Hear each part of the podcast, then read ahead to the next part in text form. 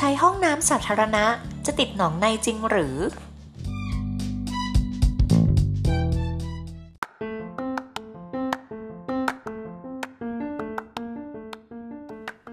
สวัสดีค่ะ พบกับ The m a h o l i c สารพันความรู้ด้านผิวหนัง กับหมอแนน แพทย์หญิงนันทิดาสารักษ์แพทย์เฉพาะทางด้านผิวหนังค่ะ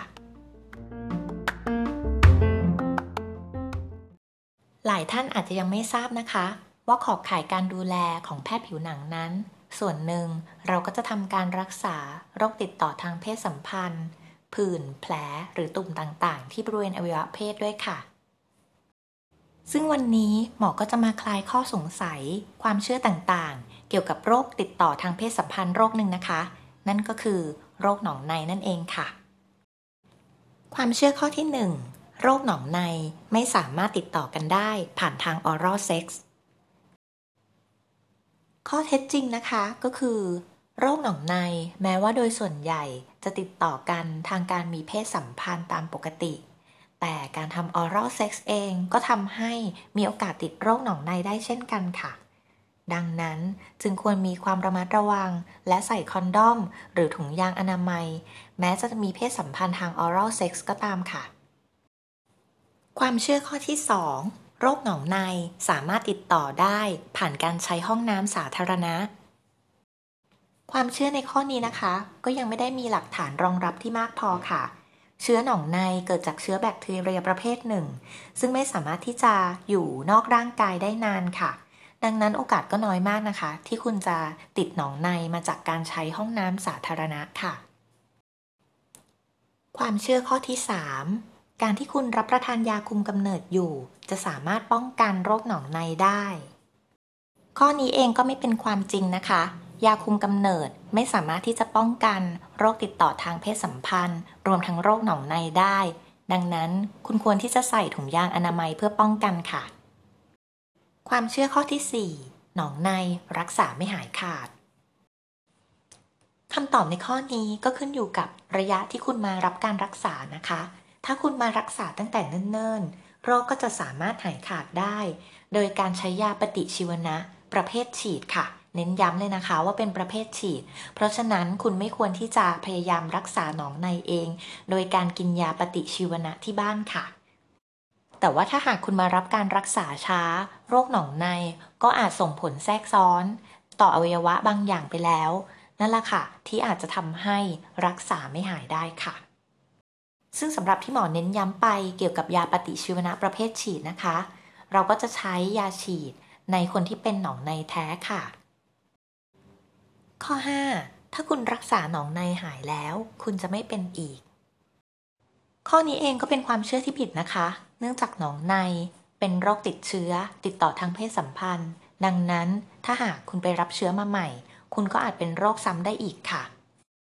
และที่สำคัญนะคะ ถ้าหากว่าคุณได้รับการวินิจฉัยเป็นโรคหนองในแล้ว คุณจะต้องนำคู่นอนมาตรวจรักษาร่วมด้วยค่ะ มิฉะนั้นคุณก็จะติดกันไปติดกันมาได้นะคะ ทั้งหมดก็เป็นความเชื่อในวันนี้ที่หมอนำมาฝากเกี่ยวกับโรคหนองในนะคะ โรคติดต่อทางเพศสัมพันธ์นั้นจะไม่ติดต่อ ถ้าหากคุณมีการป้องกันค่ะ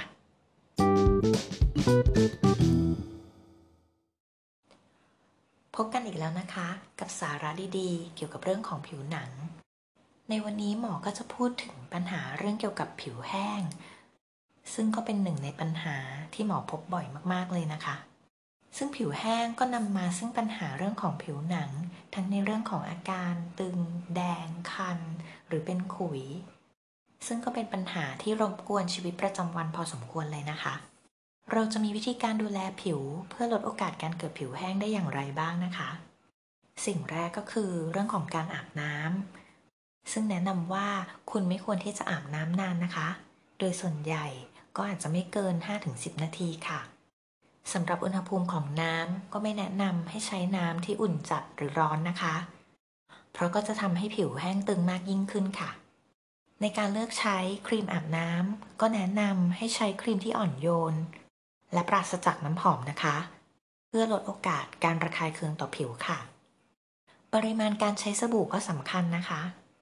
เราควรใช้ปริมาณสบู่ให้เพียงพอในการกำจัดสิ่งสกปรกหรือความมันเท่านั้น แต่ก็ไม่ควรที่จะใช้มากจนเกินไปนะคะ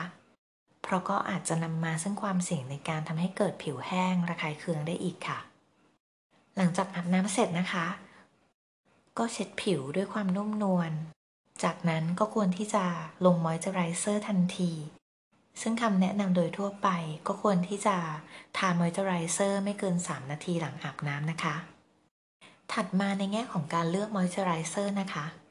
มอยเจอไรเซอร์เองก็มีเนื้ออยู่หลายแบบนะคะ อย่างเช่น เนื้อขี้ผึ้ง เนื้อครีม หรือเนื้อโลชั่น ซึ่งก็จะแนะนำให้ใช้มอยเจอไรเซอร์ที่มีเนื้อหนาเพียงพอค่ะ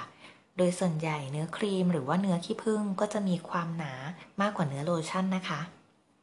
ดังนั้นก็จะมีประสิทธิภาพในการให้ความชุ่มชื้นต่อผิวมากกว่าค่ะ รวมทั้งอาจจะเลือกมอยเจอไรเซอร์ที่มีส่วนผสมของ oil หรือว่าน้ำมันนะคะ อย่างเช่น olive oil jojoba oil หรือมอยเจอไรเซอร์ที่มีส่วนผสมของ shea butter นอกจากนี้สิ่งที่จะช่วยบรรเทาอาการผิวแห้งอื่น ๆ ได้แก่ lactic acid ยูเรีย hyaluronic acid dimethicone glycerin lanolin mineral oil และ petrolatum นะคะ สิ่งสำคัญอีกประการก็คือ คุณควรจะเลี่ยงผลิตภัณฑ์ดูแลผิว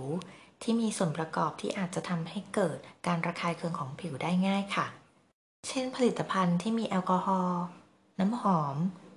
กรดวิตามิน A หรือพวก อลฟาไฮโดรอิกแอซิดหรือ AHA นะคะ และในเรื่องของการเลือกเสื้อผ้าก็สำคัญนะคะ คุณควรจะใส่เสื้อที่ทำด้วยผ้าฝ้าย เพราะโอกาสในการระคายเคือง จากการเสียดสีจะน้อยกว่าเสื้อที่มีเนื้อหยาบ หรือพวกที่มีขนค่ะ นอกจากนี้ถ้าหากว่าคุณมีเครื่องทำความชื้นนะคะ ก็แนะนำให้มีการใช้เครื่องทำความชื้น เพื่อให้อากาศไม่แห้งจนเกินไปค่ะ สิ่งเหล่านี้ก็เป็นวิธีเบื้องต้นในการดูแลผิวแห้งนะคะ แต่ถ้าหากคุณมีผื่นผิวหนัง หรือมีอาการคันมาก ก็อย่าลืมปรึกษาแพทย์ผิวหนังเฉพาะทางนะคะ เพื่อการรักษาอย่างถูกวิธีค่ะ